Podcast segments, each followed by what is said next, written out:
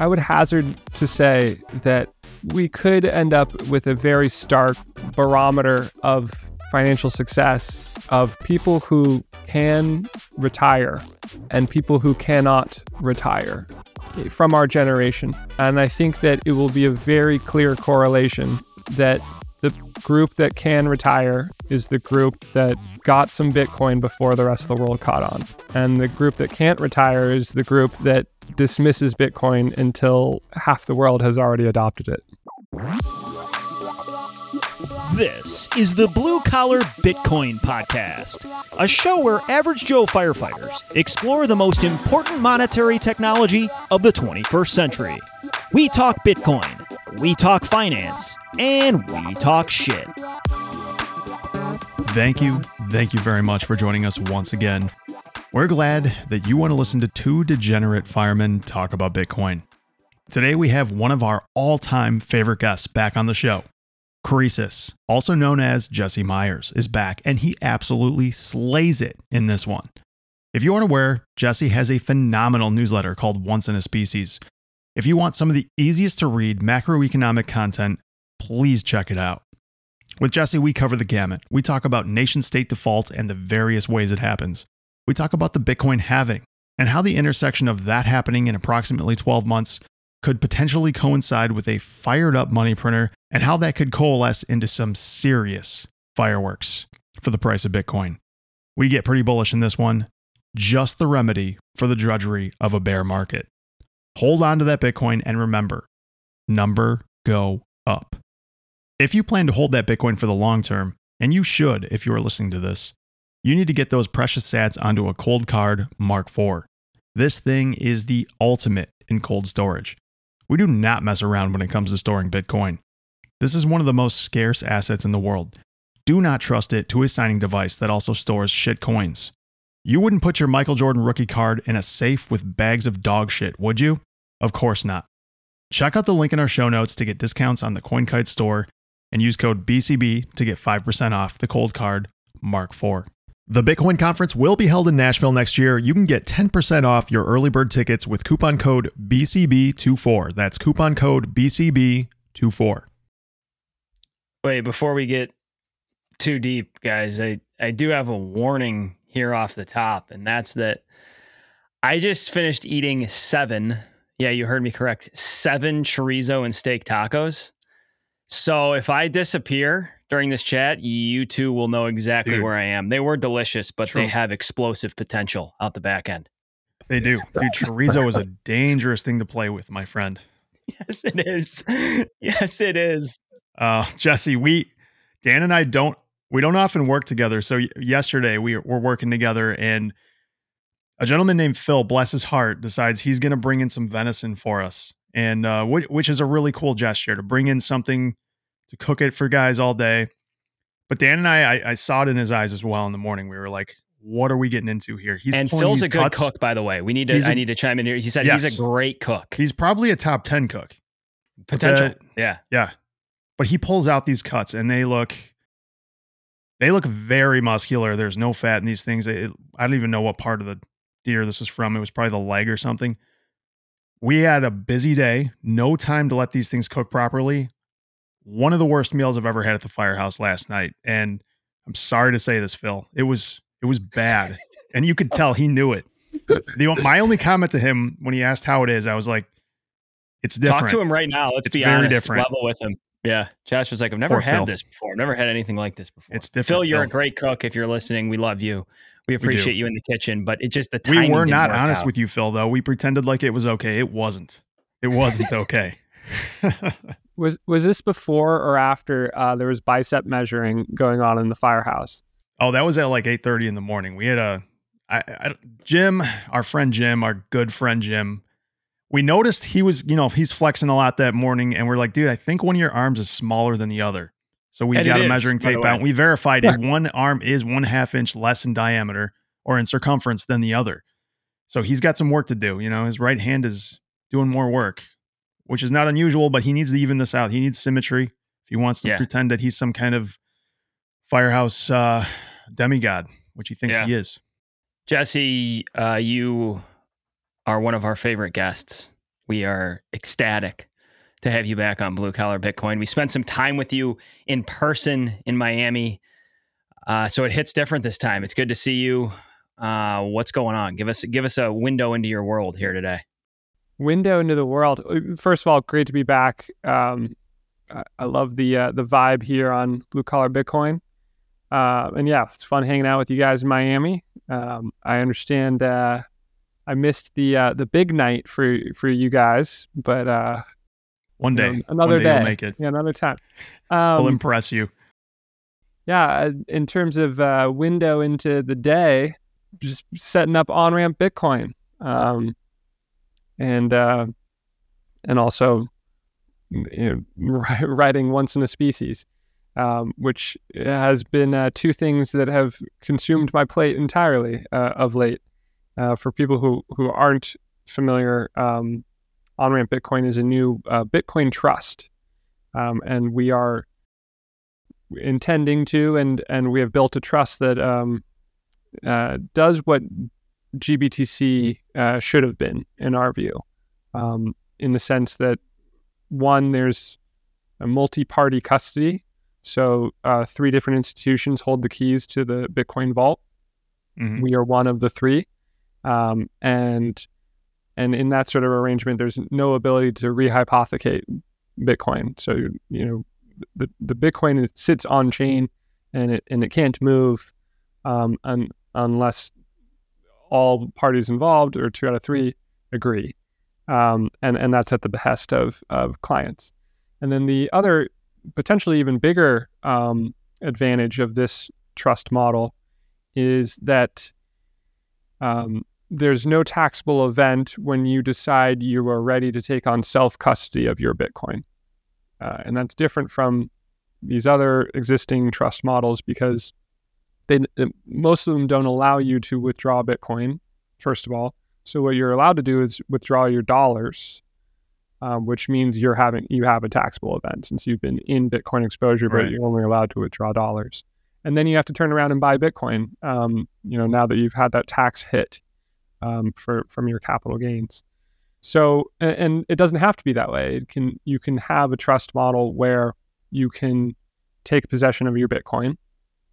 Um, and it's not a taxable event because you have held your Bitcoin in the trust um, for all, all that time. So that's what we're building with Onramp Bitcoin, and um, you know we think that it's a it's a better way to get people started in Bitcoin. It sets them up to, to take self custody down the road, um, such that people don't need to be going through these inferior um, trust arrangements, um, specifically Grayscale or or some of the other ones out there. Um, going into this next cycle, hopefully we can uh, steer people in a in a better direction. Wow. On the um, on ramp idea, while we're talking about it, can you give us an idea of what your typical institutional customer looks like? Are they just are they just not comfortable managing these keys themselves, but they also do understand some of the dangers that GBTC um, inherently has after watching this thing perform over the, over the last couple of years? Um, give us a bit of an idea of like who who are the customers Onramp is uh, geared towards. Yeah, so it's it's for high net worth individuals and institutions. Um, we are limited by it has to be accredited investors, and part of that is we have a hundred thousand dollar minimum.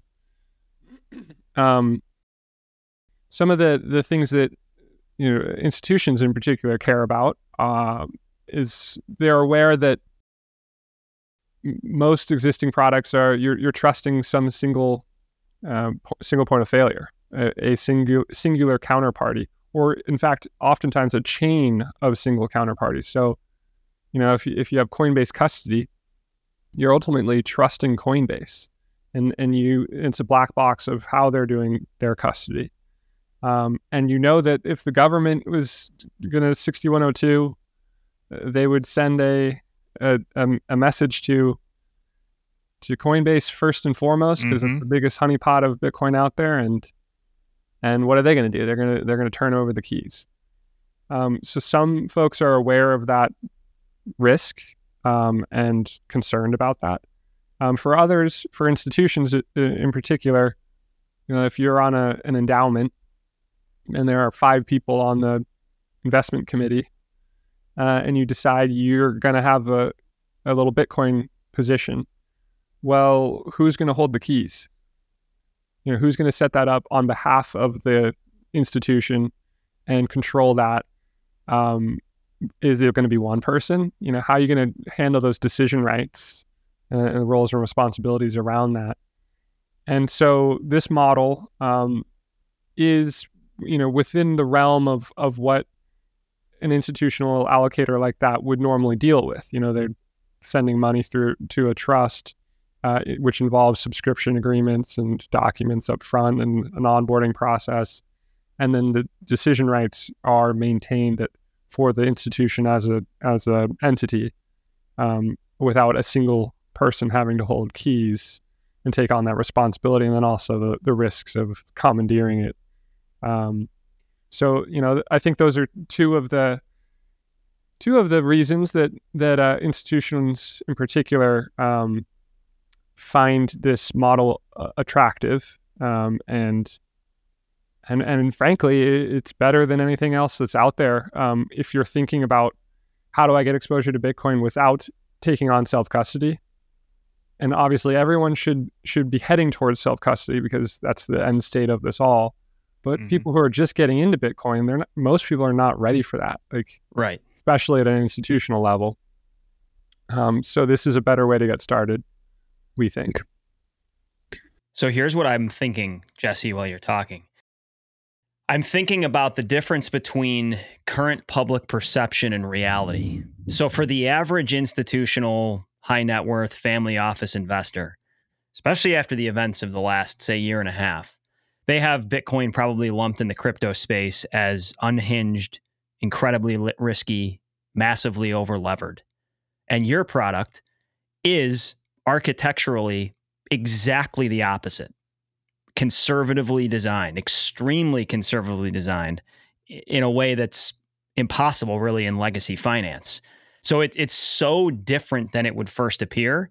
And it's a manifestation, what you're building is a manifestation of the fundamental difference between Bitcoin and crypto that is still not entered public discourse and in public awareness.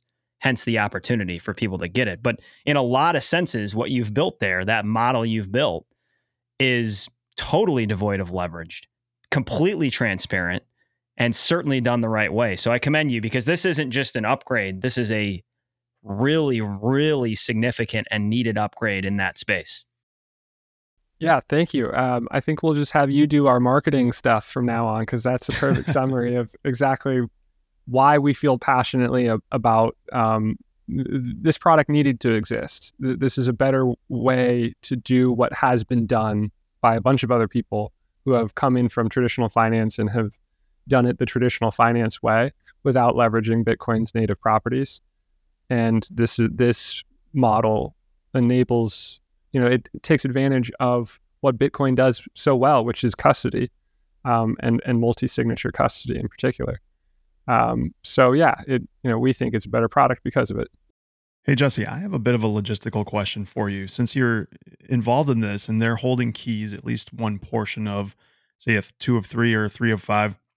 This is a question I've kind of wondered for quite a while. Never had a chance to ask anyone who's involved in this how do these companies that custody, like say your Unchains of the world, your Coinbases, how is it exactly that they hold these keys? Do they air gap these into like an air gap system? I'm sure they have some redundant backups, but what I'm imagining they don't do is have, you know, a bunch of Trezors or a bunch of Coldcards. They can't, I mean, that doesn't scale. So what is the give us the a rough idea of how that setup works in the background with some of these key custodians? Yeah, um, it, it's it's funny because people don't talk about it really like because nobody wants to give away nobody what they're doing. Nobody wants to introduce that risk. Um, so you you kind of just you kind of pick up things here and there but I, like I still don't fully know what the different parties um, in the space are, are doing. Um, but you're right it's people aren't running around with with Trezors. They, they've got a more um, I don't know a more industrial um, air gapped multi sig approach usually, uh, and and these things are kind of done in bespoke ways too. And some of them, uh, you know, talking to some of the older service providers in the space about how they do things. Um, some of them are a little bit hotter than cold Yeah. uh, than you That's would your expect. old Mount Gox where you just had, you know, a thumb drive that had Yeah, a billion dollars worth of Bitcoin on it Yeah, and and connected to the you know, computer. A good chunk of like I think what I've gathered, and I can't say this with with any definitive claims, but um, what I've gathered is that a fair number of service pro- service providers are doing something with like hot keys that are sharded and then stored in a bunch of different places, such that they've created like We know, start I'm not- giggling whenever we hear the word sharded. Sorry, Jesse. Yeah. It's not your fault.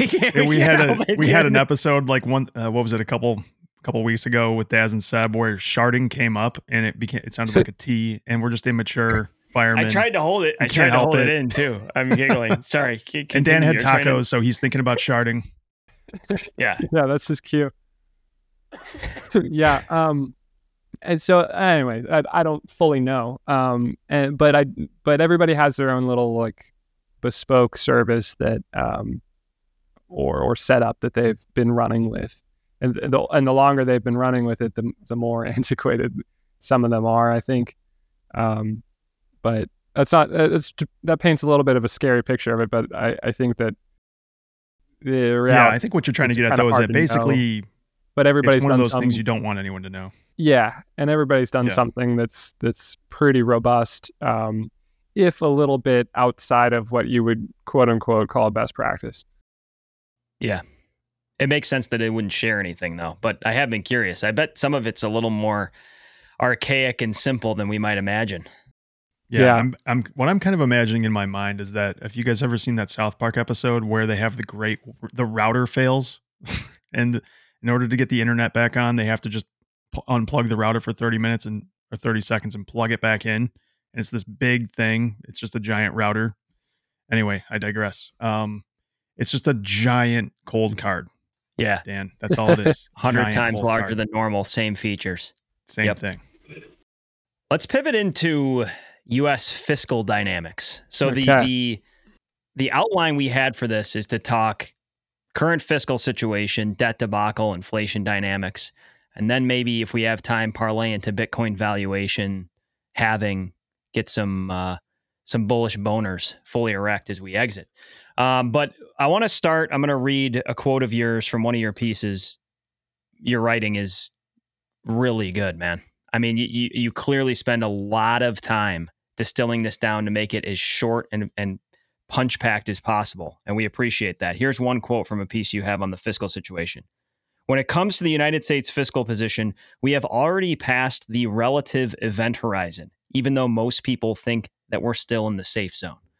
What is this event horizon? Why don't you start us off on some high level thoughts about the fiscal fiasco, and then we can go from there. Yeah. Okay. So, so in terms of the black hole metaphor here, I, I think of, I think of uh, the U.S. national debt as a black hole. Um, funnily enough, I also think of Bitcoin as a black hole on the world's balance sheet. Those are the same metaphor in two different directions. One's a good black hole, the other is not a good black hole. Um, in, in fact, when you when you put the U.S. national debt on a chart, you you know where where we go further and further in the red going down, uh, it sure starts to look like a black hole too. It it has an incredible um, the growth over the last 50 years in particular has accelerated in a parabolic way and not in the direction you want it to be going. Um, and so what that does is creates a, a, a gravitational pull for you know let, let's call the U.S. a little spaceship out out here in, in in space, and the black hole is pulling at us because of interest expense.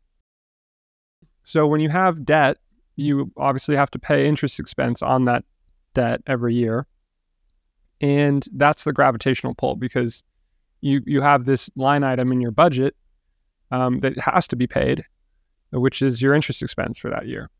And for the last 10 years, it the the interest rate that we've been paying on our debt has been basically zero.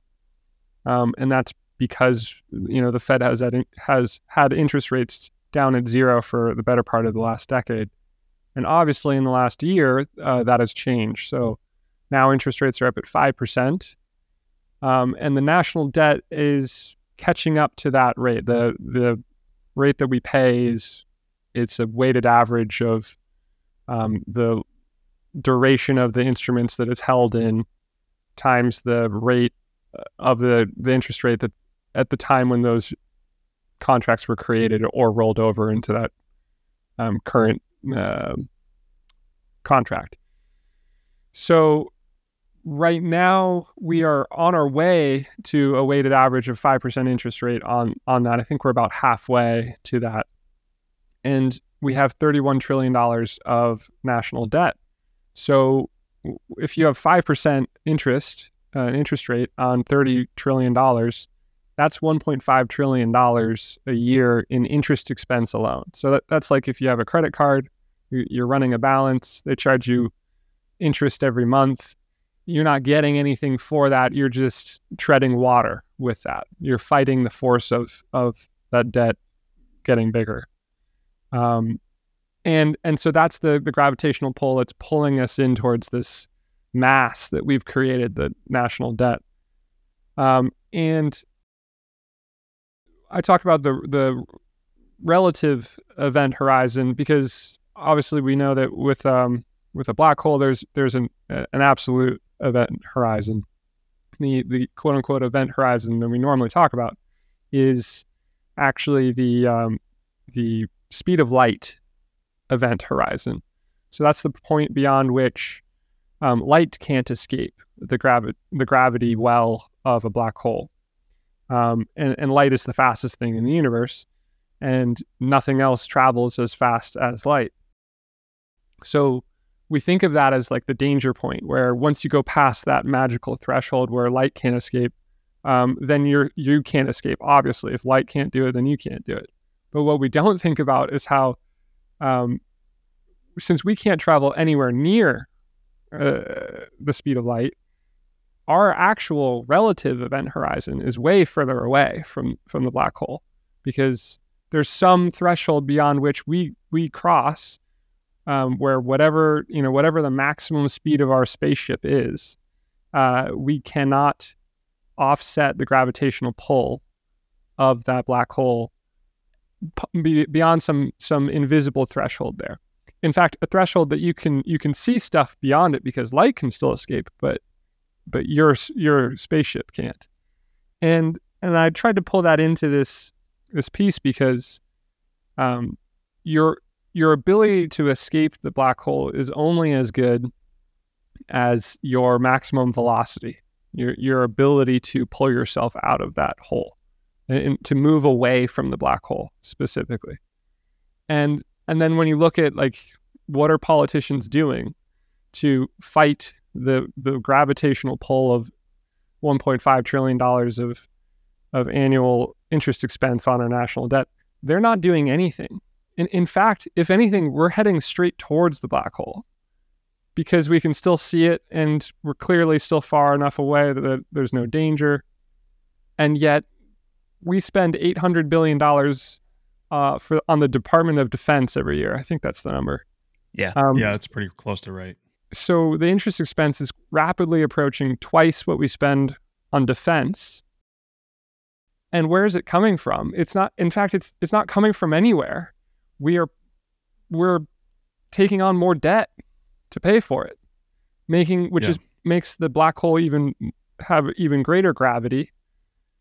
And you can see how this system doesn't end well. It, it is we right. are in a gravity well that is pulling at us at, to the tune of $1.5 trillion a year.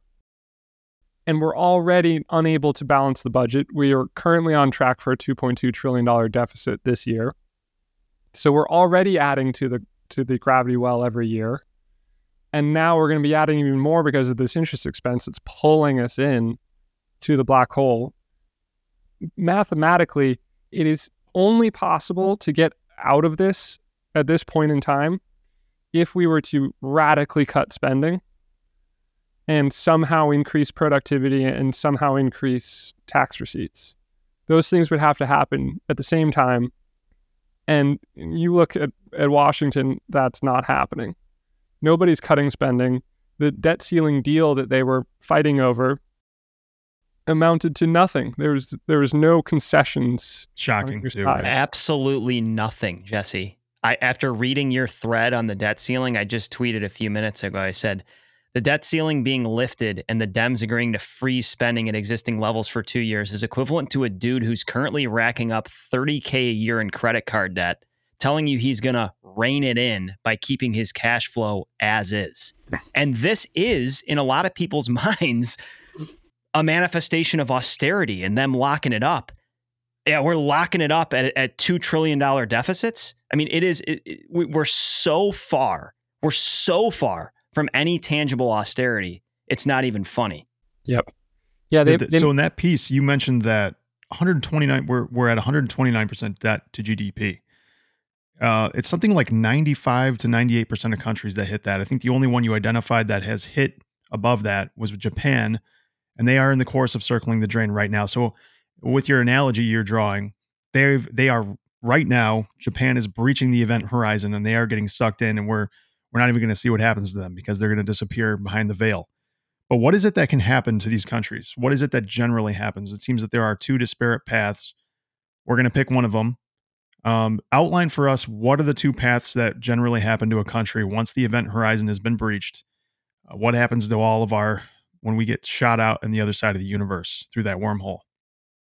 Yeah. So I, I think um, one thing you can one thing you can think about is is if a country is small enough, they can be propped up. They can be bailed out. Uh, Greece, uh, ten or so years ago, had this happen where their fiscal situation got out of control, and the EU just saved them. Um, and, and that's fine if you're Greece but it's not going to happen if you're the United States um, or the U- EU for that matter. And so, so that's off the table for a larger country or Japan. Even Japan's too big to be saved in that way. Um, so, what ends up happening is you have to screw over the people who are holding the debt that that you've pledged. You know, you say, so who are who holds the 31 trillion dollars of U.S. national debt? It's a mixture of um, uh, foreign central banks, um, foreign sovereign wealth funds, foreign investors, foreign companies, and then and then wealthy individuals, uh, and you know in their portfolios they don't even realize what they're holding, but they have some of that in there. Um, you know, corporations in the U.S. and then like Joe the plumber types have some little bit of their if you have a if you have a, a portfolio and it's a 60-40 portfolio, that means you've got 40% of it in bonds Mhm. and some portion of that is in US treasuries, which is how how the debt is issued. So and some portion of that plumber's pension fund as well, I'm sure. exactly. Uh, Probably a large portion of that pension fund. Yep. Um, so so those are the people holding th- this debt, and and what do what do they have? So there's 31 trillion um, of this debt out there, and soon it will be promising five percent a year of yield um, for you know, return for those investors um, as a thank you for letting us borrow money, and that's great so long as in, inflation is below 5% right? And, and and if it's above 5% then you're getting a negative real return which is happening right now because the official inflation statistic might be around 5% but the unofficial inflation when you go to the grocery store when you try to do anything and you notice what, what it cost a year ago it's more than 5% more expensive I think it's, uh, according to the Chapwood Index, something like 10 to 13% right now in the US. So, uh, what happens when you when you um, have to default? That's what it's called, defaulting on the debt. Um, you say sorry to all those people holding holding those promises for for more real re- real returns over time in, denominated in your currency And typically, what you what you do is you soft default. So you don't say, you don't send a letter saying, "Sorry, we're going to renege on these contracts." Instead, you just print a bunch more money, and that makes it easy to pay the nominal contracts that you've p- pledged, um, because now the dollar is worth so much less. So if you were to print a bunch of money, the dollar's worth half as much suddenly that debt in real terms is, is worth half as much and it's easier for you to service and, and get out of. Um, Japan will probably have to do something like that. Uh, and, and every other country on earth is um, rapidly following. Uh, in, in fact, with smaller countries um, like Argentina, Venezuela, you know, the classic Zimbabwe, um, I think I think Turkey right now. Um, th- th- this is happening to them faster because they're the canaries in the coal mine. Their balance sheets are are worse, um, and they have people don't want to hold their their their debt um, because they don't trust that country for whatever reason. They don't trust the the balance sheet of that country country, and so they have less w- wiggle room before they um, have to print a bunch of money and cause a bunch of inflation and inflate away the debt. So all, all, that to say that the only way out is some kind of default. So it, eh, Josh, what you were talking about is um, since 1800, 51 out of 52 countries that have ever reached 130% debt to GDP defaulted, uh, whether through soft default or hard default. And it's it's always a soft default because that saves face for the politicians, and they never have to fess up and say, you know we're we're reneging mm-hmm. on our pledge. Yeah, I, I I'm gonna quote you again here, Jesse, from one of your pieces, and go back to basically them needing to screw over the holders of fixed income across the board. Like that is the only Hard real way out fast. of this. Yeah, yep. because here, here's your quote. It's imperative for policymakers to gaslight the bond market into thinking that high inflation is off the table while secretly manifesting high inflation.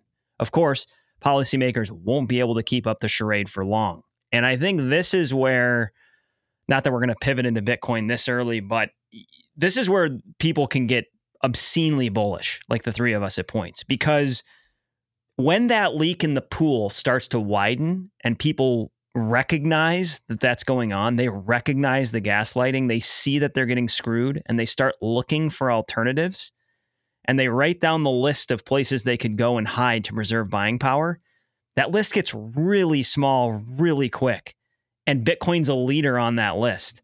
And that's where this thing could move at the margin in ways that may make heads explode. But that is, I, I don't see how. I mean, I, and I loved how you put this in that piece. I mean, th- yeah. that is, there's no way they're going. I mean, I theoretically they could go taxes high enough, but then we have the deflationary concerns there and all that austerity, we've already established in this conversation, is laughable. It leaves one option, as you've outlined, and that's going to have consequences for the biggest market on biggest or second biggest market on planet Earth. Right. So, I mean, to to really just put a fine point on it, the two options are overtly default and let the dollar collapse, or soft default and basically let infl- let inflation run extremely hot for a few years hope that you can make your and muddle your way through it before the bondholders wise up and then kind of reset the system quasi carefully. You know what I mean? That seems unlikely, but you know, what it, it is what it is. The thing that really gets me bullish now that we're talking about Bitcoin here a little bit is this is all happening with the backdrop of the Bitcoin halving happening in the next 12 months or so. So every four years, as we're all aware, and we're going to let Jesse just tee off on for probably the next 10 minutes because it's going to be, I mean, seriously, like you you do the best job in the world of it. Like we want you to just kill this. But this happening happening every four years, we're going to see only uh, what is it, three point one two five bitcoins in the next epoch here. Yep. So I mean, we're seeing a supply happening. I'm gonna get ready in the, the most scarce asset in the world. Hold yeah, on, we're cracking go. two beer. I'm gonna go here too. I'm I. Here's the problem. Dude, I didn't know beer. we were doing this. You guys yeah, didn't tell me I had to have got, a beer ready for tandem. Oh, I thought I was going Jesse, on a podcast with some been, firemen. Yeah, it's been in reserve, Jesse, because when we do talk macro with someone like you, we're kind of tip at the spear. You know, we've said this on the show. We're at the edge of our knowledge and intelligence. So this doesn't help me, but fuck it. Here we go. There it you go. For the first 30 minutes, I'd say. All right, so we are witnessing right now the coal this coalesce coalescation is that a real word i'm gonna go know, with did it. you start drinking here did you just take a couple No. shots while we were I mean, that's, a, that's the word i'm making up we're going with it. Coalescation, coalescation yes it's Yep. coalescing into uh, the happening happening at the same time of the backdrop of this entire bond market implosion potentially jesse take this tell us how bullish we should potentially be for where this could end up Yeah. Okay. Um, where to start yeah, where to start? So, uh, I I think that you know everybody everybody feels how it's kind of nasty out there right now, and it's a little bit shaky. And some people are have decided that you know what it looks like we've stabilized after after the banking crisis. It's going to be okay. Like that was it. We're through that. Uh, I don't I don't think so. I think that um, these things happen slowly. Uh, a deflationary crunch doesn't happen all at once. In 2008, uh, Bear Stearns went went under in March, and then obviously it wasn't until the fall, um, September, October, November, that the shit hit the fan, and people thought it was fine, you know, in the summertime. So, I think that my base case right now um, makes me a little uncomfortable because I, I think that we're heading towards a deflationary crunch that is going to hurt uh, over the next year. And maybe it takes a year and a half to manifest. Um, and I think it will alarm people because I think that the system is more fragile than in 2008.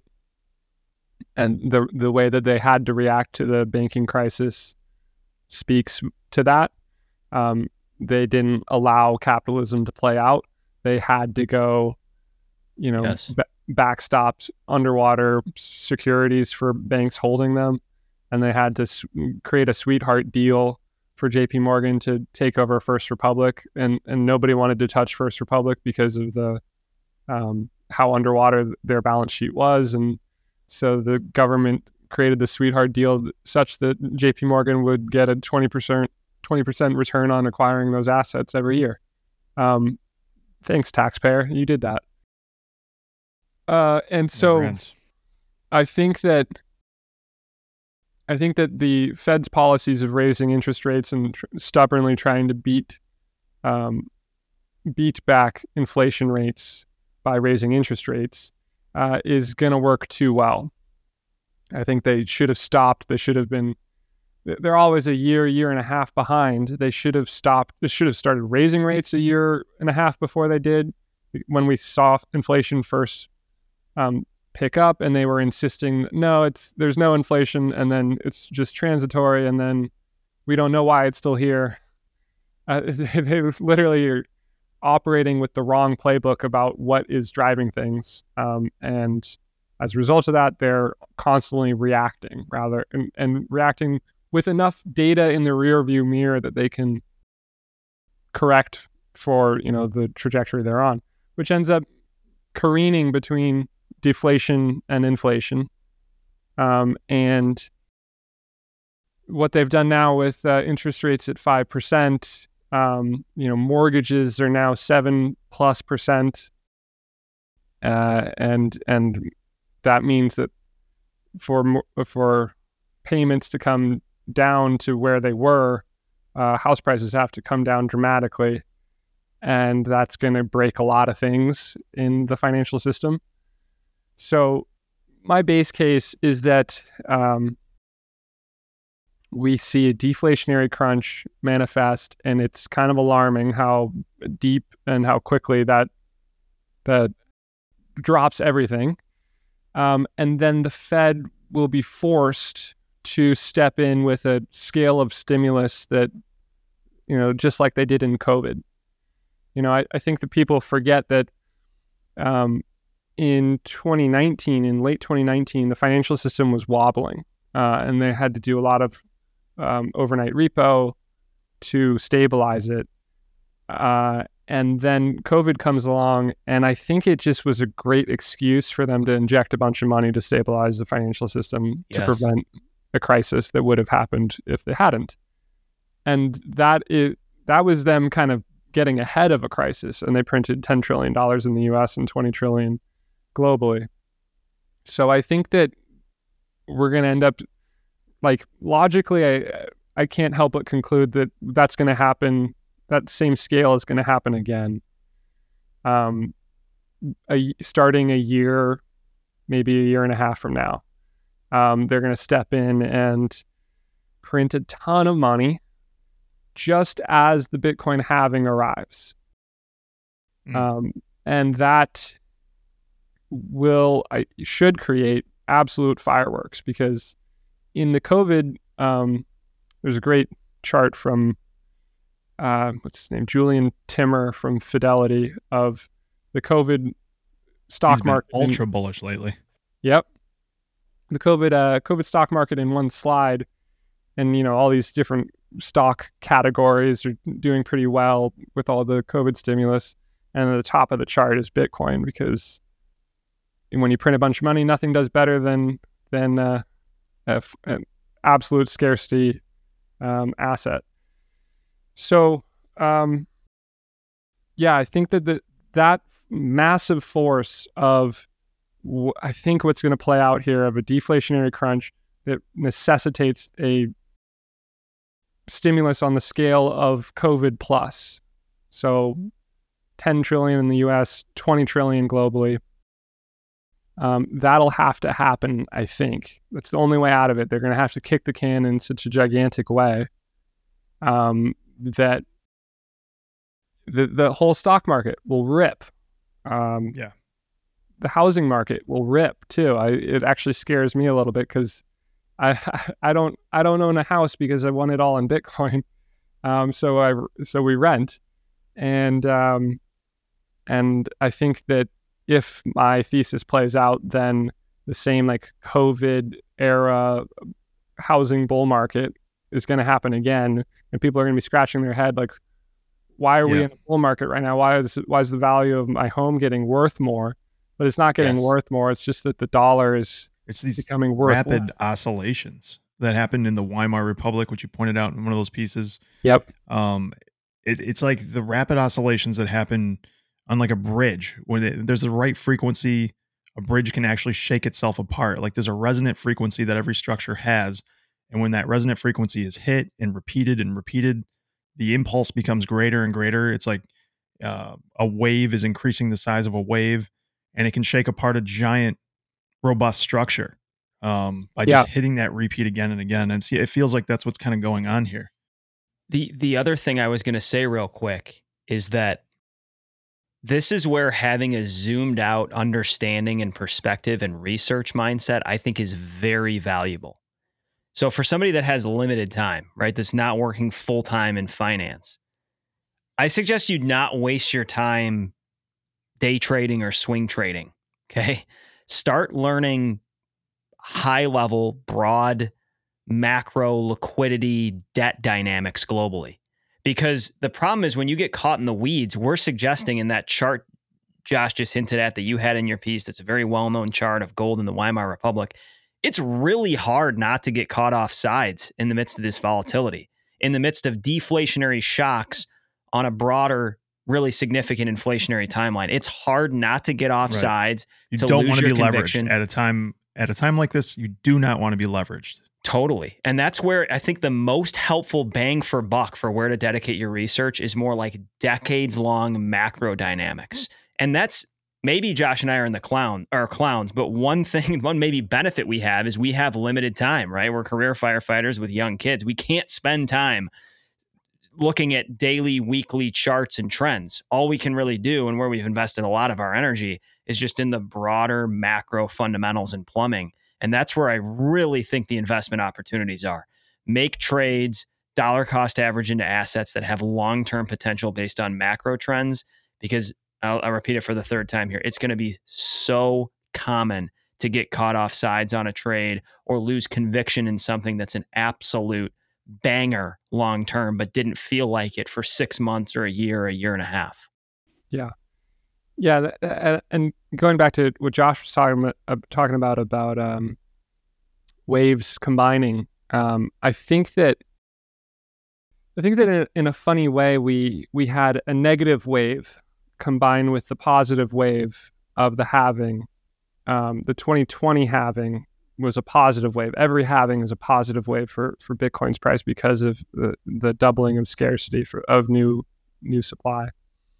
Um, but we were in a QE environment, a quantitative easing environment in 2021, and then the Fed started to pivot uh, right at the end of 2021, and I think that's part of why we didn't get the like blow off top craziness uh, you know, it's that plus the China mining ban um, creating right. a bimodal top in 2021, um, and the the extent of uh, leverage, um, long positions, creating an incentive to be short Bitcoin.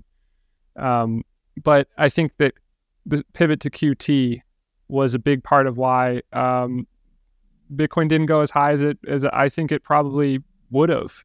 I think it would have gone to six figures um, had it not been for that. So now we're going into the halving, um, the the next halving, and that's a positive wave, and they're in a QT, a quantitative tightening tightening um, environment right now. But if that scenario that I just talked through plays out, they will they will be having to switch from like a very restrictive um, monetary policy climate uh, and, go back to that, you know, when Kashkari was saying there's an infinite amount of money in, in the Federal Reserve, like that'll be the sentiment again because they're going to be trying mm. to solve, put out a fire by throwing money at it, which, you know, I, that's what, that's what their hose is connected to on their fire yeah. truck. They're connected to a vat of money and that's how they deal with fires. Yeah, they don't um, measure their arms like we do. yeah. So th- that positive, that's going to be a positive wave that stacks on top of the positive wave of the halving. So I, I'm, I'm increasingly seeing. I, I hesitate to say it's my my my primary um, case here. I think it's, I think it's, uh, there's not enough evidence to support that yet. But I wouldn't be surprised if this next um, Bitcoin bull market outperforms the prior one. And you know, every successive post halving bull market has been smaller than the one before it, and that's the nature of the the the, impact of the halving getting smaller because you know you, you go from 50 Bitcoin per block to 25, 12.5, 6.25. Um, and now it's going to be 3.125. That that delta of 3.125 is less than the the prior delta. Um, but this other force, this other positive force that could amplify the upside for Bitcoin, um, could mean big time fireworks in 20 starting starting a few months after next year's halving because it always takes a few months for the supply shock the supply shortage to accumulate and start generating the supply shock in the marketplace um, yeah. So, I, you know, my base case right now is that my base case is that we see a bull market about the same size as the prior, you know, the 2021 bull market. Um, and I wouldn't be surprised if, because they have to print a ton of money and everybody's a little bit more aware of, of the inflation going on around them and the state of the fiscal situation, um, wouldn't be surprised if we have an even bigger bull market this time.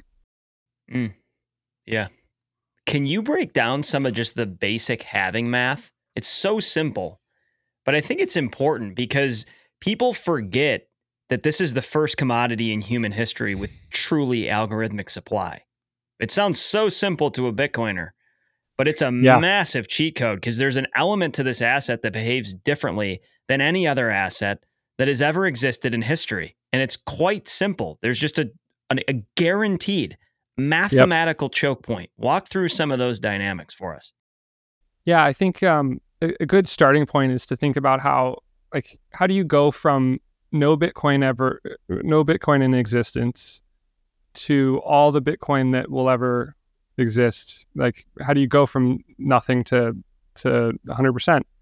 and Satoshi, the creator of Bitcoin, implemented a, a very clever design of releasing half of all the supply in the first four years uh, through through by attaching you know 50 Bitcoin reward to every block, and a block is every 10 minutes, and so whoever mined that block gets that reward.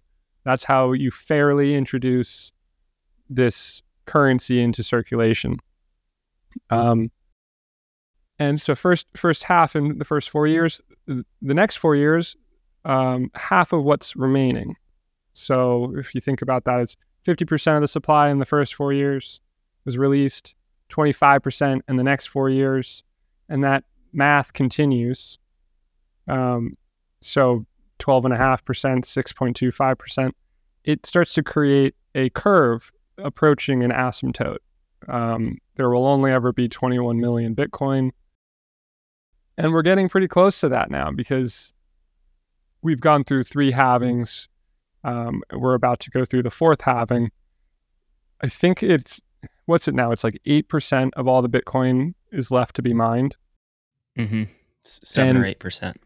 Yeah, and so uh, when when we hit the halving 11 months from now, that'll be 6.25, I believe, percent left.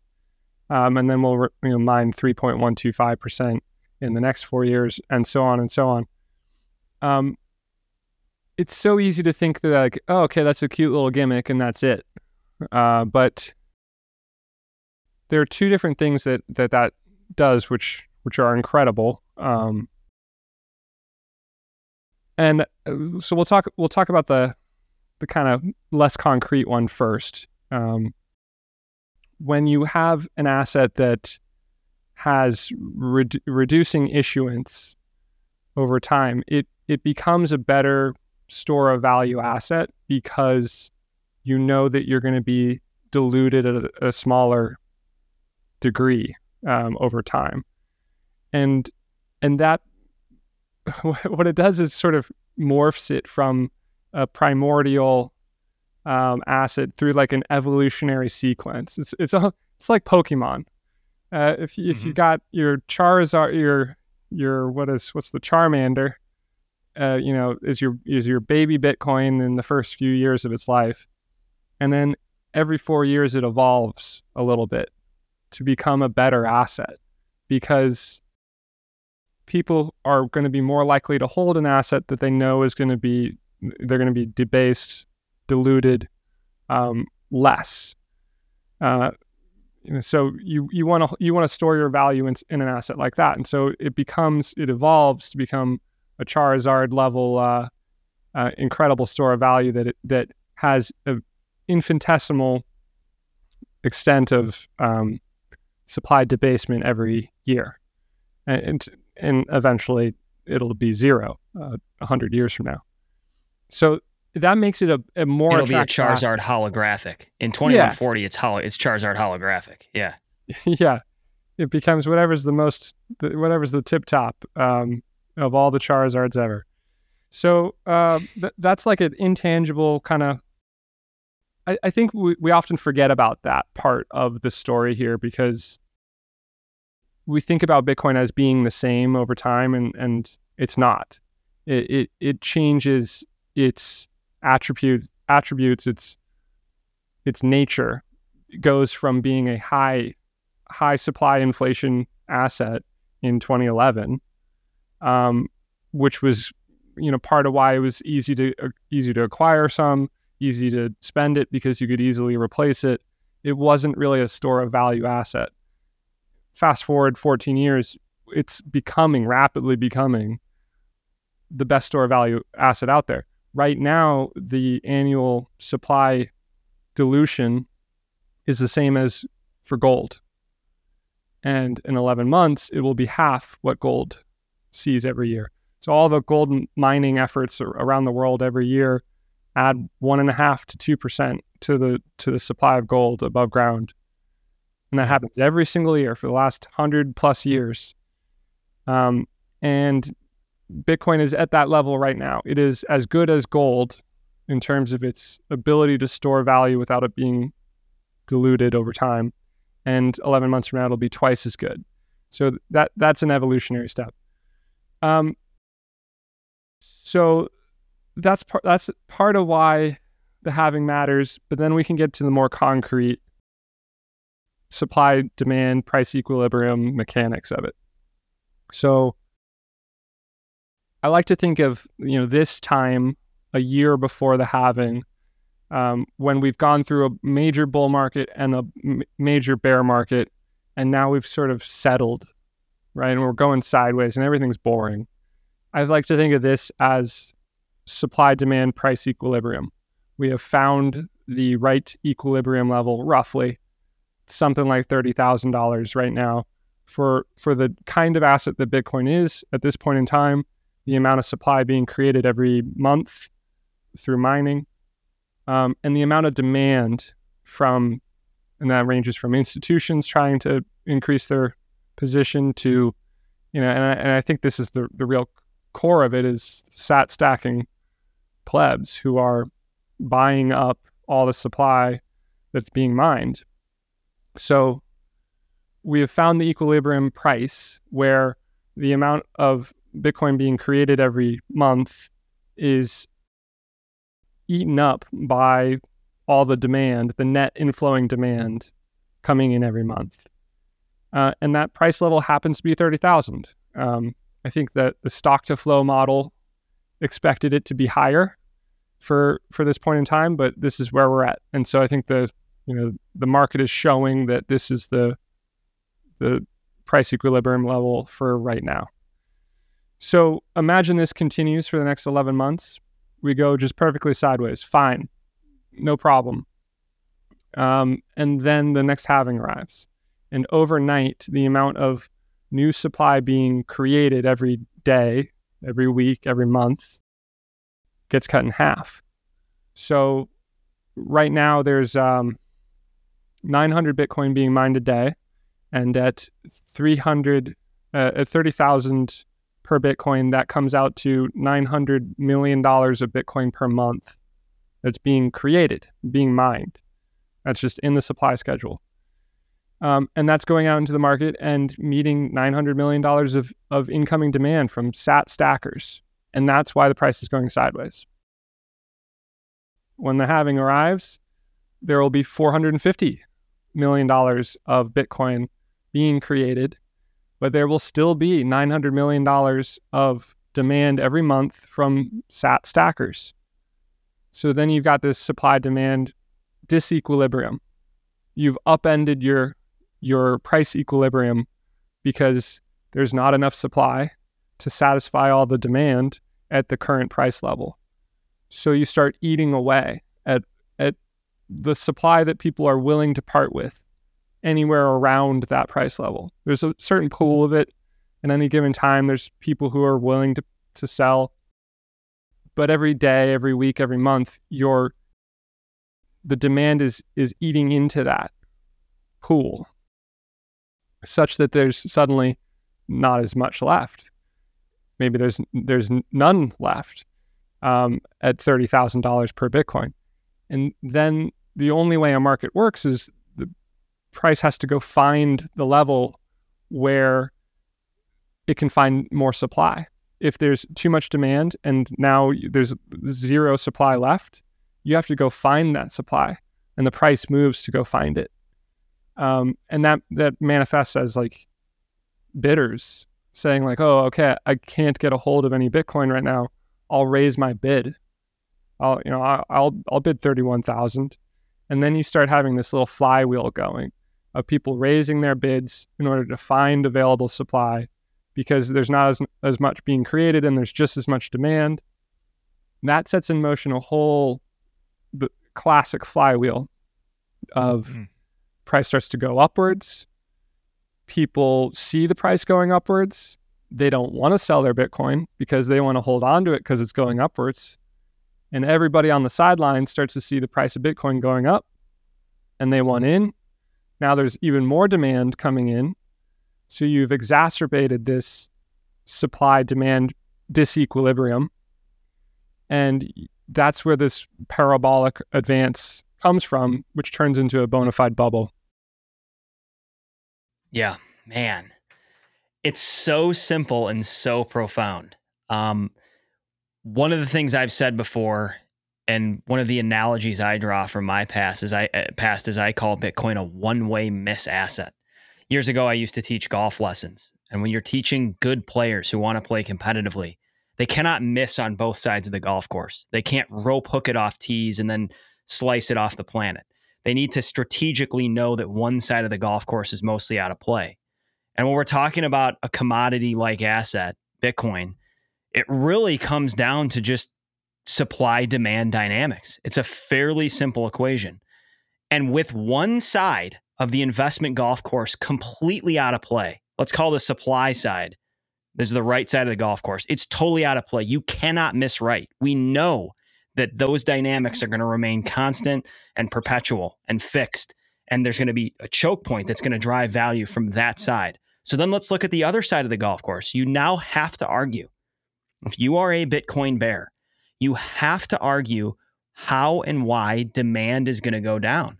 And that is a really, really hard thing to do in the 21st century. This now loops into the, the beginning part of our conversation. Bitcoin is the hardest money in human history at a time when hard money might be in its highest demand or some of its highest demand amidst the sovereign debt crisis. It's anti fragile money, juxtaposed against an increasingly and comically fragile financial system. It's unconditioned money. And this is something maybe we, we may have time today, we may do it in a future episode, but we're in an age of surveillance, censorship, capital controls, currency wars, conditioned sovereign reserve assets, if we look at Russia Bitcoin's frictionless money in a world with 180 freaking fragmented fiat currencies. My point in all this is that if you're going to make the demand argument, it's really difficult. And then if you teeter totter over to the supply side, we've established that's a brick wall. And this is where I, I never use this word, but it starts to border in your head on inevitable that this thing is headed in one direction, unless there's just some totally off the planet obscene black swan event. Any follow up yeah. thoughts there? Uh, and, yeah. In my mind, dude, after listening to that, Jesse, I'm wondering if your what your thoughts on this are. I mean, this one way miss, the only way that that could be characterized this way and actually not play out the way you describe is if there are some very draconian measures that mm. come slamming mm. down on us, and and I think that could massively affect the demand mm. side where that would put that'd be like you know the truck driving onto your golf course and your ball bounces off of it and ends up in the other direction and like total black swan that we never saw coming. But a fucking goose just picks it up a, in its beak and takes it across the fairway to the right side of the golf course. A yeah, sparrow talking- just gets smoked. You see just feather and blood everywhere. Like ball's gone. Crazy events. Yeah. I don't know what else. That's the only no way the other side here. of the course is in play. Yeah, I so I you know, everybody thinks about like what would it take to kill Bitcoin? Um and the last time I thought about this, the the only scenario I could come up with was if you could somehow kill half of the demand um, right when the halving happens, and and and then you'd have to do that every four years. Oh, I see. So that, um, that that impulse kind of disappears, and people start losing interest, and it just kind of circles yeah. the drain from there. Yeah, and and that would that would be basically impossible to do because if you're a sat stacker, you believe in it. You are you're acquiring sats because you know the halving is coming. So you're not about to lose interest right when the halving arrives. Um, and then you know logistically that would be impossible too. And then you'd have to do it every four years um, because if you did it once, maybe that is like a muted um, post halving bull market and the sat stacking believers who are left would still be stacking sats. Uh, and then four years later, in the next halving comes, and oh look, the mechanic is back in action. Price moves upwards. We have a little bubble. Goes too high, crashes too low, stabilizes somewhere in the middle, and you know, you, and you keep going. So, yeah, it it is it borders on inevitable, and and then you know, when you really just stew in this in the logic of it, the mechanics of it, and you get lost in that for some time, which I sometimes do. I sometimes spend like hours just thinking about this stuff. Um, Us too.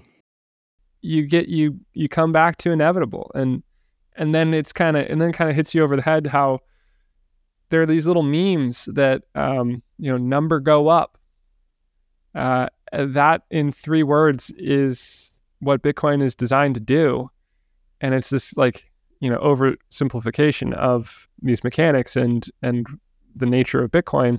But number go up, and you just have to hold on through four years of volatility and you need to understand the mechanics under it in order to have the conviction that number is going to go up but number go up Yeah. that's all you you really need to know about that's all you need to know about bitcoin in order to incorporate it into your saving strategy Yeah. like how you are saving for your future for your family's future because right now you've got maybe you've got a mortgage maybe you've got a you know stocks and and some bonds in your portfolio maybe you have a little bit of gold.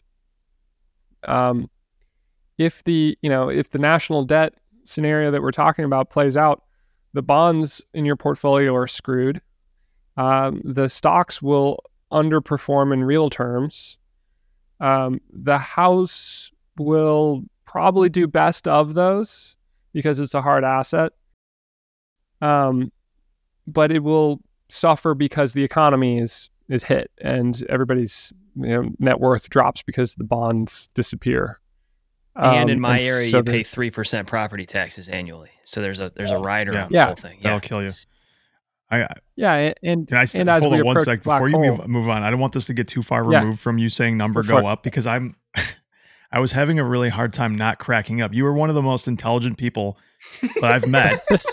you your your work is so well done and hearing you just say number go up and thinking of that meme where it's like the total bonehead idiot saying like the same saying you know the bell curve with the average person saying number go up that doesn't make any sense and then the genius saying number go up. It's just eating at me right now and making me laugh but Wait, you and were then guys, clearly I- it, it that number go up is is literally all this is about. It, it's what Yeah. grabs people and then you think that is so boneheadedly stupid to say that and and then you dig into it and you go that's exactly what this is and what this is programmed to do. It sounds so brain dead. If somebody just tuned in to listen to that portion of it they'd be like see i told you these people are just a bunch of morons. They this is the they're all blue get collar rich. Bitcoin podcast, is what they would say. Yeah. exactly. And and it's it's funny like recursive thing because number go up because it is programmed that number go up and and then, and Hold on. realize That's going to be the intro for this. I'm just gonna. It's just gonna be you saying number go up. Dude, yeah, okay. I, I mean, I, I honestly, I, I Josh, there's, I love There's a last piece to that. There's a last piece of of you know people recognize go up. that this thing is designed to go up so that they then pile in, and that makes it that self fulfilling reality of like you you you buy the asset because it's desirable, which makes it become more valuable for everyone else. Um, so it, you know, how do you change the world? How do you change the world of value? You have to invent something that is designed to be better than everything else You, out there. you have to introduce introduce an obelisk to a bunch of apes, and then sh- and get them to worship it, and that's, That's great, how yeah. you change the world. yeah. 2001: A you- Space Odyssey. Odyssey. If you guys haven't seen it, it's a great movie. yeah, Josh, you And- and the- hit and- on a really deep, I'm going to call it insecurity of mine with this whole Bitcoin thing. Oh, It's that I, I I have so much conviction based on this brain and these two eyes and a few thousand hours of research at this point that I just want to grab people that I care about and just say, trust me, number go up, like we're saying. Okay. It's like your Yeah. sailor friend, Jesse. I think you I think he's a sailor or something. You just said, dude, this guy got it right away. You told him about it. He latched onto it. He started stacking. But, number but go up. that that approach is so contradictory to a large degree of I would say healthy self skepticism that I have. I'm keenly aware of the limits I have to my knowledge. I I'm aware Josh and I are both aware that we've had deep convictions about other things in our life that have totally fallen flat on their face. I've been totally sold out for things that didn't pan out before, okay? And so I in some senses I'm just always bombarding myself mm-hmm. saying, you could be wrong, you could be wrong, you could be wrong. But this one seems like such a slam dunk. at this stage that I am Yeah. almost I'm getting to a point, and as the years go on, I, I increasingly so, where I sort of violate that rule and I start grabbing people I care about and say, I'm putting myself out on a limb here, but just trust me, get some of this and get enough of it where it could really affect your life because I'm going to quote Bill Miller here from you included this in one of your pieces. There is no existential threat to Bitcoin, said Bill Miller. And I, I just, there are insane events, the goose picking the ball up on the left side of the fairway events, but those aren't logical ways to proceed. And like you, you said you spend hours thinking about this. Josh and I do too. I, I'll go out on a nature walk and I'll play games in my head of how does this break down? How does this fail? Where am I missing it? In what fashion am I captured? Blah, blah, blah. And when I really dig into that, I we I always reach the same conclusion of this is probabilistically so obviously the best place to park capital right now. It's not even funny. But you just sound like a clown when you say these things out, out loud. I completely agree, Josh. And I, I'm glad you brought that up because, It's funny. yeah, Oh, Jesse, before we, so while we're on the topic of does this make sense? Does this not make sense to a lot of people when they listen to this? They sound like we're all idiots. How's your friend Dan doing? Is he coming along? Is he still think we're a bunch of clowns? Let him listen. Uh, any movement on Dan? one. yeah.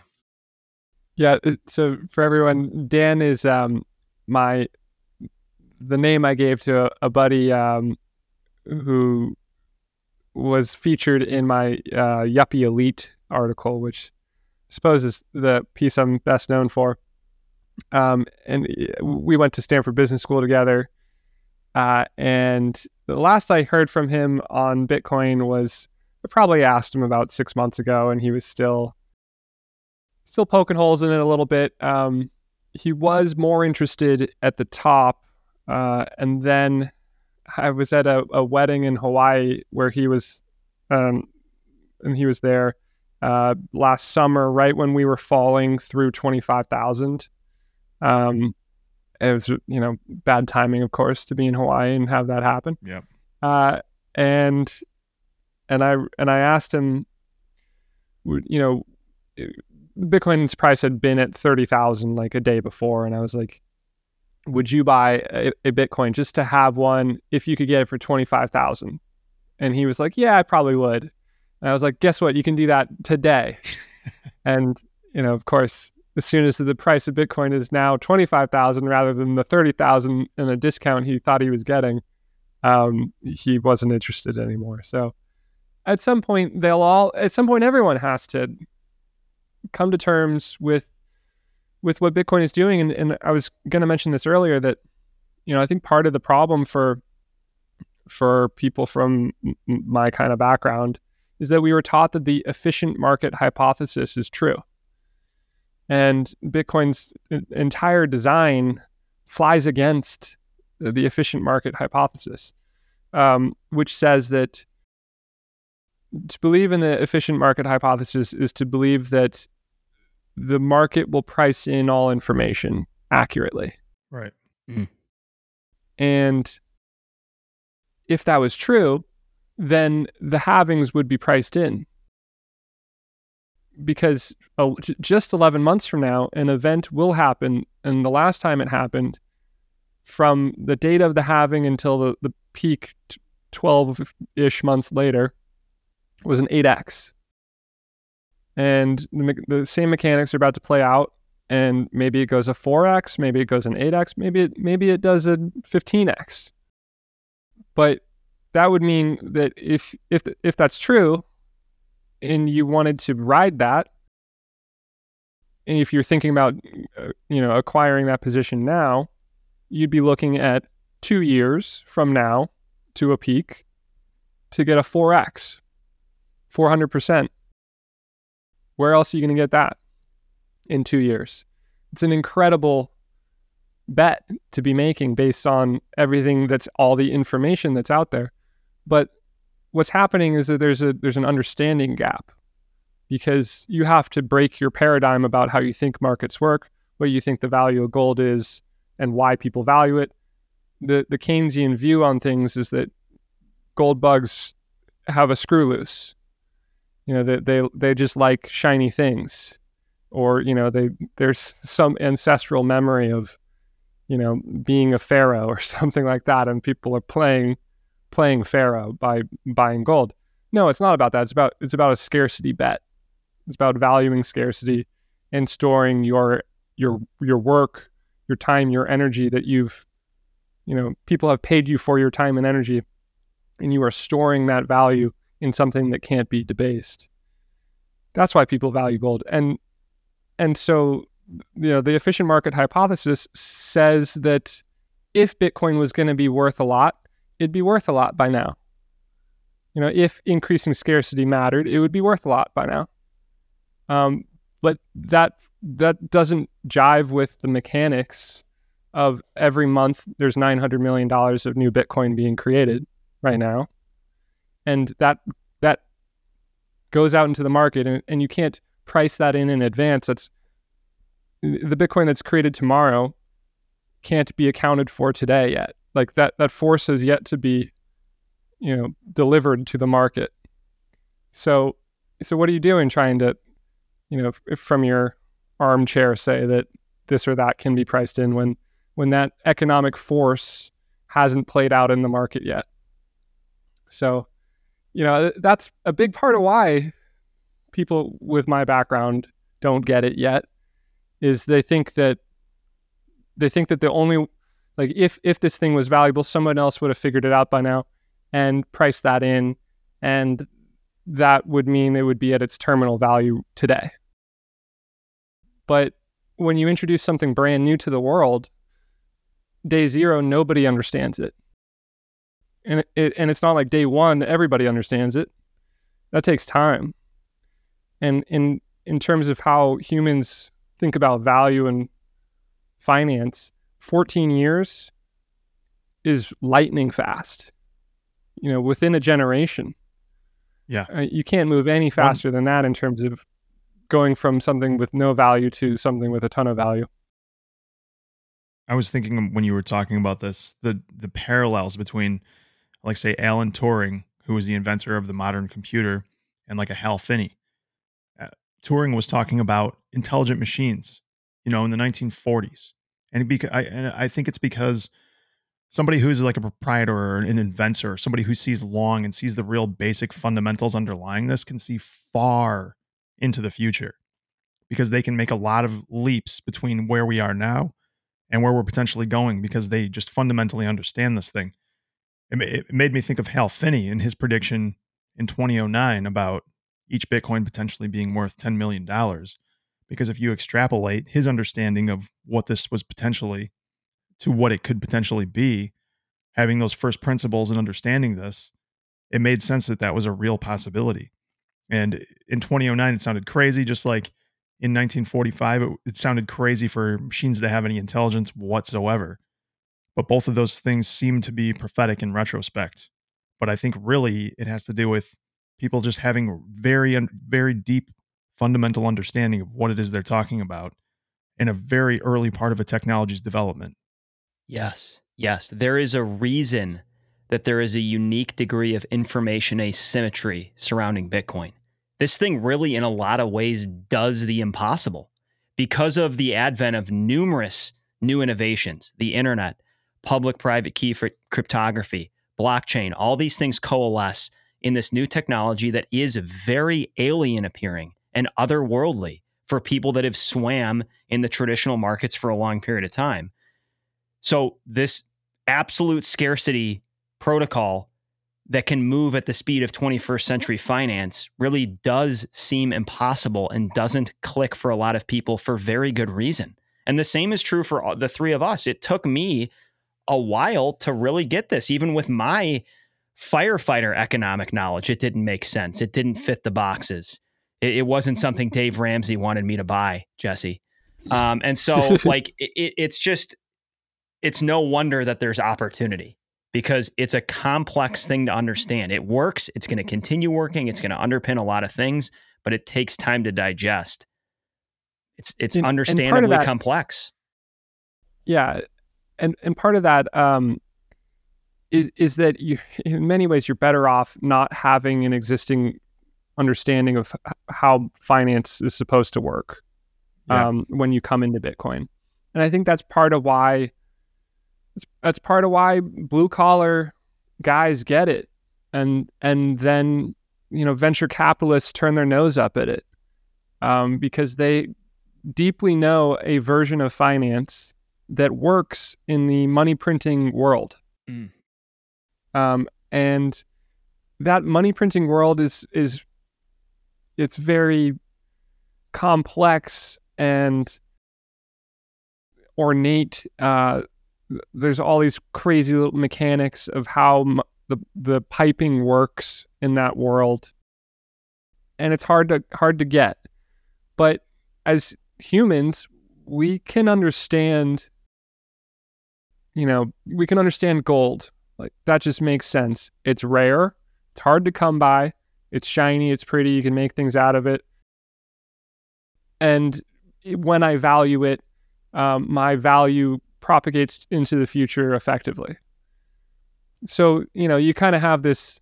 It's a it's a heuristic that ends up working of like, oh, shiny, rare thing I can make jewelry out of.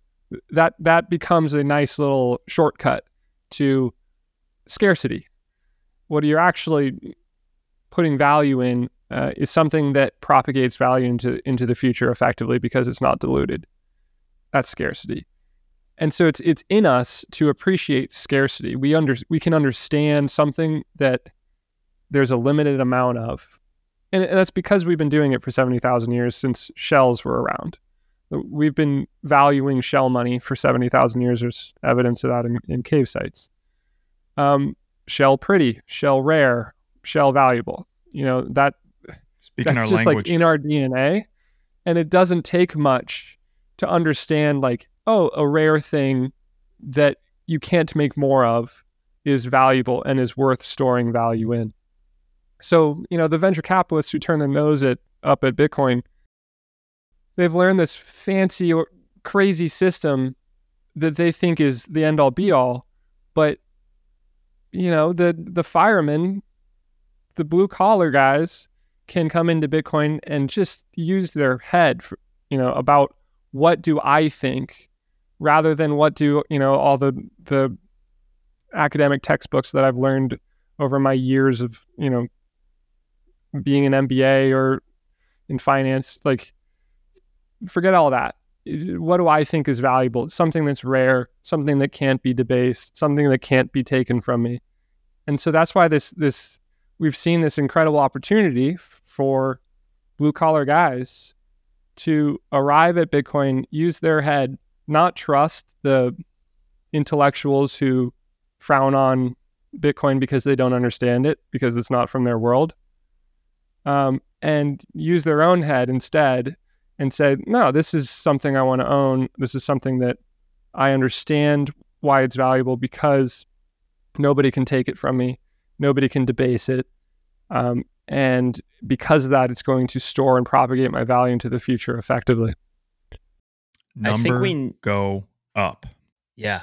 And I think we need to need to give know. you one last assignment here. And that is to walk us through. You have this Bitcoin's full potential valuation piece. It's gotten quite a bit of Yeah. traction. I think Saylor even was tweeting about it. You- You're making waves. Yeah, walk did. us through some of the the thesis there of where you think this could go. Bullish and bearish cases for the future trajectory of this asset. Yeah. So I guess to tee it up, um, you know, how much value is out there? You know, this is a question that we all should should have asked at some point and nobody talks about. But I did the exercise to go find how much value is sitting in these different asset classes. There's 900 trillion. 900 trillion dollars of value in the world. 300 trillion of that is in real estate, 300 trillion is in bonds, uh, 120 trillion in in money, uh, 100 uh, in in the stock market, 12 in gold, and 500 billion dollars in Bitcoin. So half a trillion dollars in Bitcoin.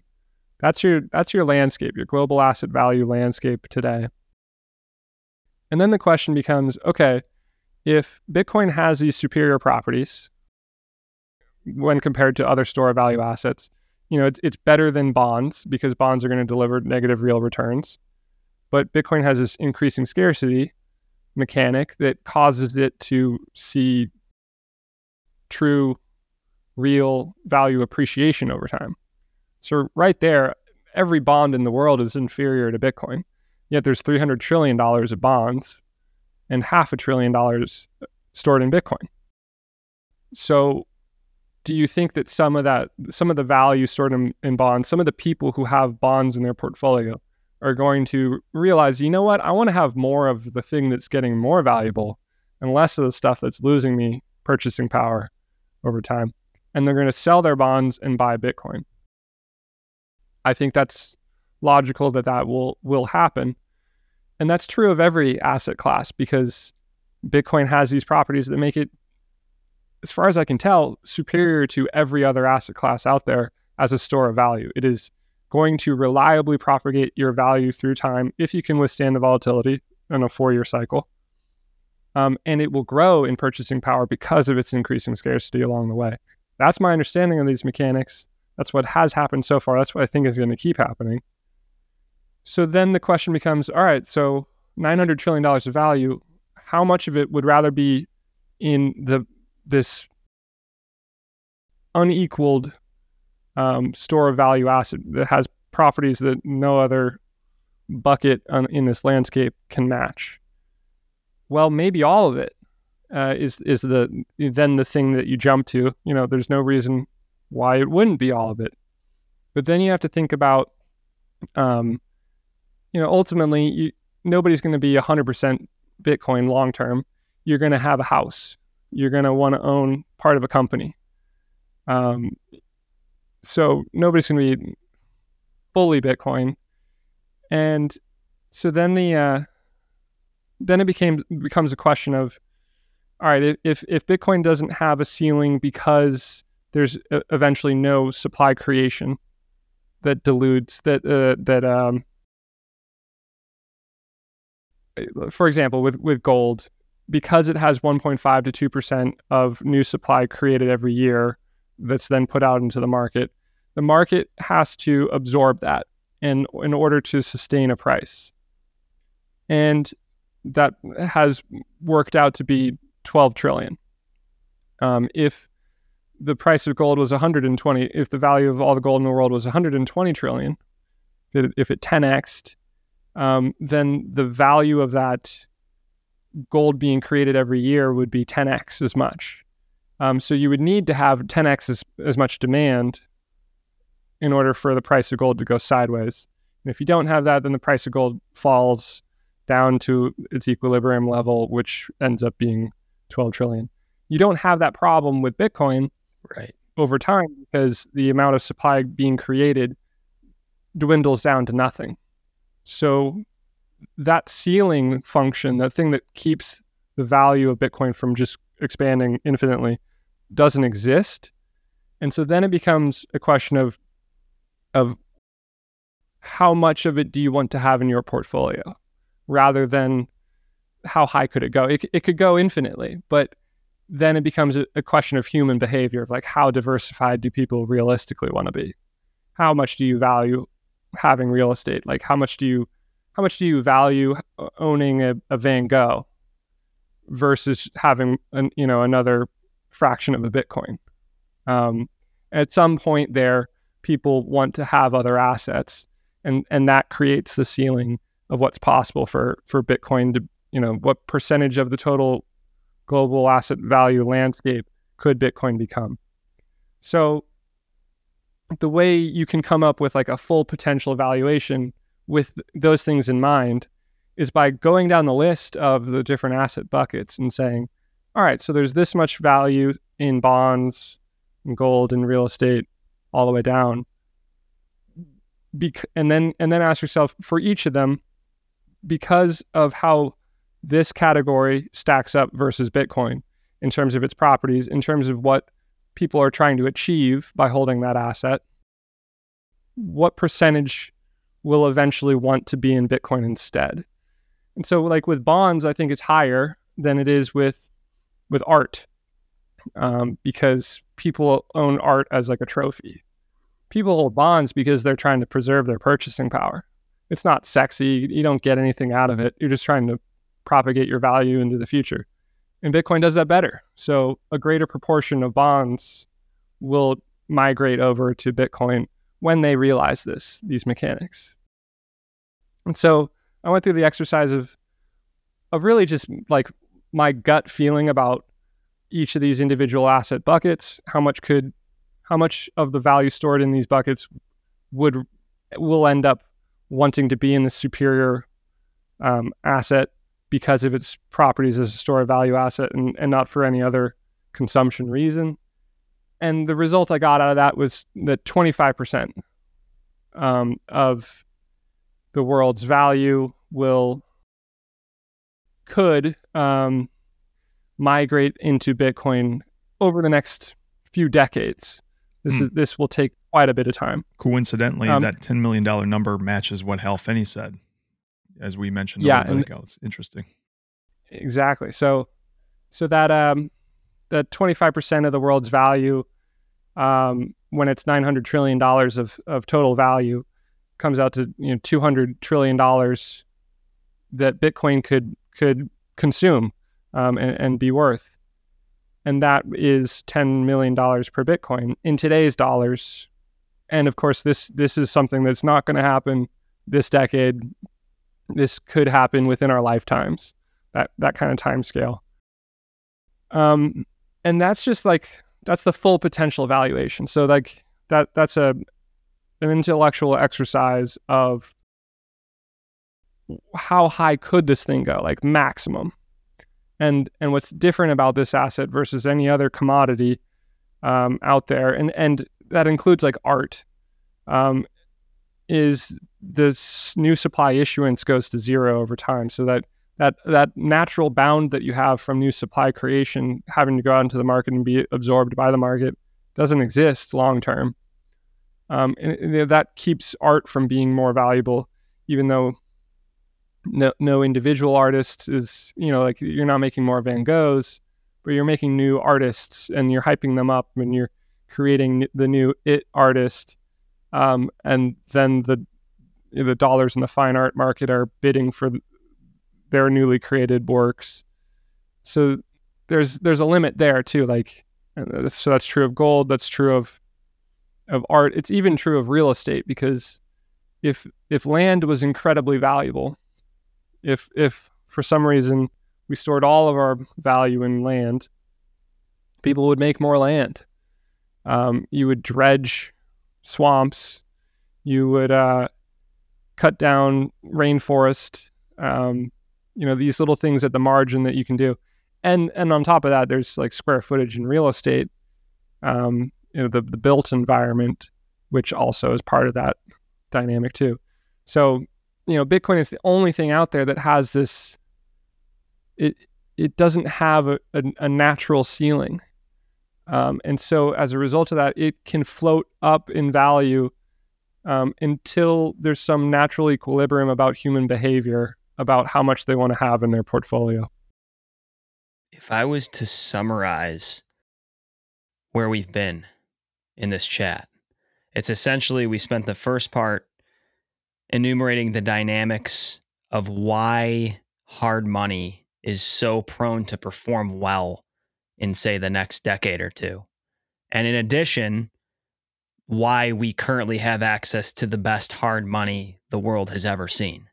Those two things are coalescing at the same time. When Larry Lepard was on this show, I think it was the first time he talked about hard money dynamics in the 70s leading up to 81 kind of the last time we really saw this thing rip. And gold gold got to 7% of global assets, which today would be in the ballpark of about 35 trillion. We're currently looking at tradable gold, say 5 to 6 trillion, Bitcoin significantly below a trillion. So let's say that's a total of 7 trillion. So in my head, I've thought I've used that shortcut or that example to say it seems like we're going to be in an environment where hard money is going to be in significantly higher demand than when it was back then. There's a lot of reasons that that could be posited. And here comes this thing. And in some ways, I think through that is like the lower bound of where hard money is going to get to. Um, and that's crazy to say that that's the lower bound because the Yeah. even even dividing that by 21 million or half of that by Yeah. 21 million gets you to a very significant number. Yeah, the, the in my mind, the very lowest bound for what Bitcoin can become, will become, is gold today, which is four hundred thousand dollars. Would would be four hundred thousand dollars per Bitcoin, uh, and that that's as as low as I can see it going. Um, and and to your point of, you know, the the era we're living through and and what happened in the seventies. In the seventies, we we defaulted on our on our on our debts in a way uh, around paying for Vietnam. Like that's why we went off the gold standard. Is we had to pay for Vietnam, so we said, okay, well the dollar isn't equal to gold, and we'll make more dollars and pay. Um, and and we never went back. And so obviously since then we've been on a 50 year bender of fiat money. Um, and you know we might have done a, a, a minor default uh, on our debts in real terms in the 70s. But now the that entire house of cards is in jeopardy. And it, and it will not be a minor default because of the scale of debt that has been accumulated. But all that all that debt is sitting on somebody's balance sheet right now Yes. and and that is all you know everybody there who has debt on their balance sheet faces a decision every decade now of do I want to watch that go up in flames or do I want to sell it before that happens and put that money into a different asset that achieves the same goals of propagating value through time. Jesse, thank you for joining us, man. Um, we'd love for you to give a handoff to once in a species because we want people Yeah. to get the most eloquent way for you to impart to them that number goes up that we can possibly send them their way. I think you, wanna should a- retitle it. I think it should be titled "Number Go Up." number go up. so. That's that's good.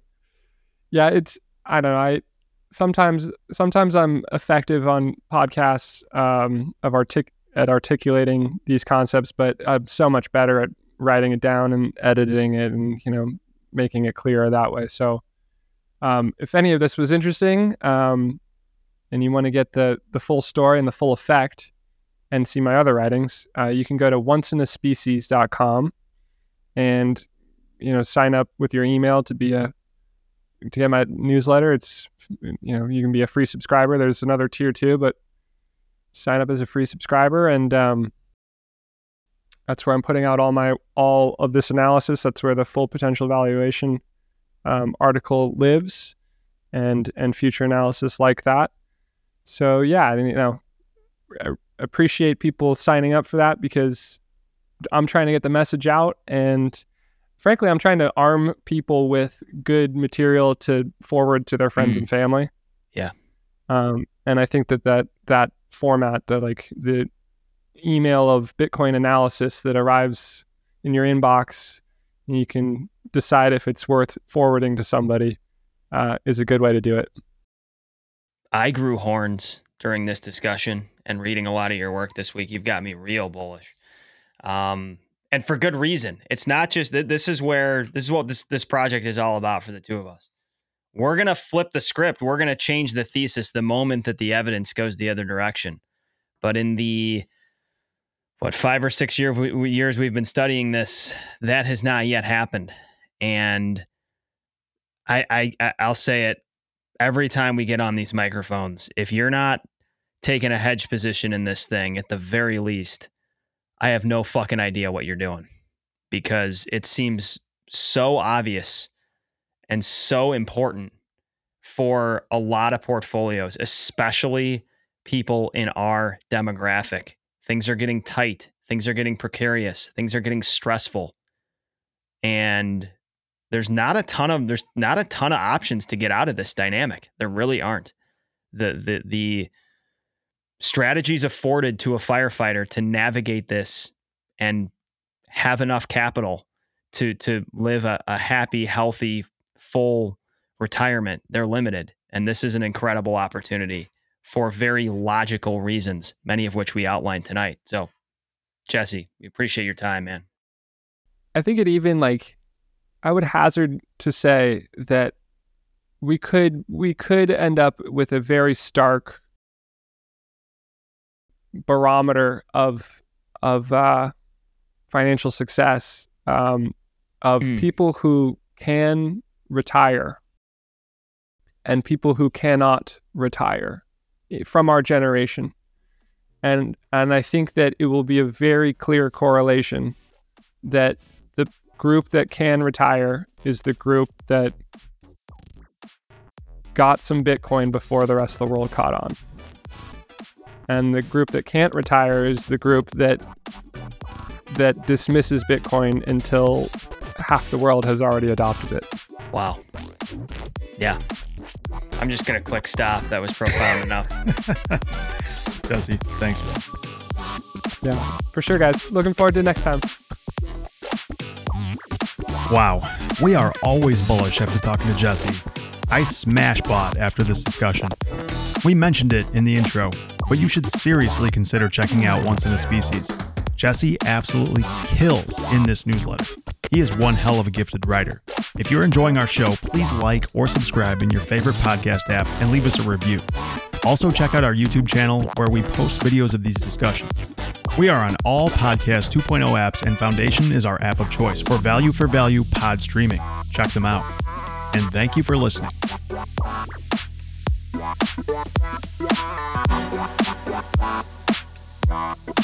Bye.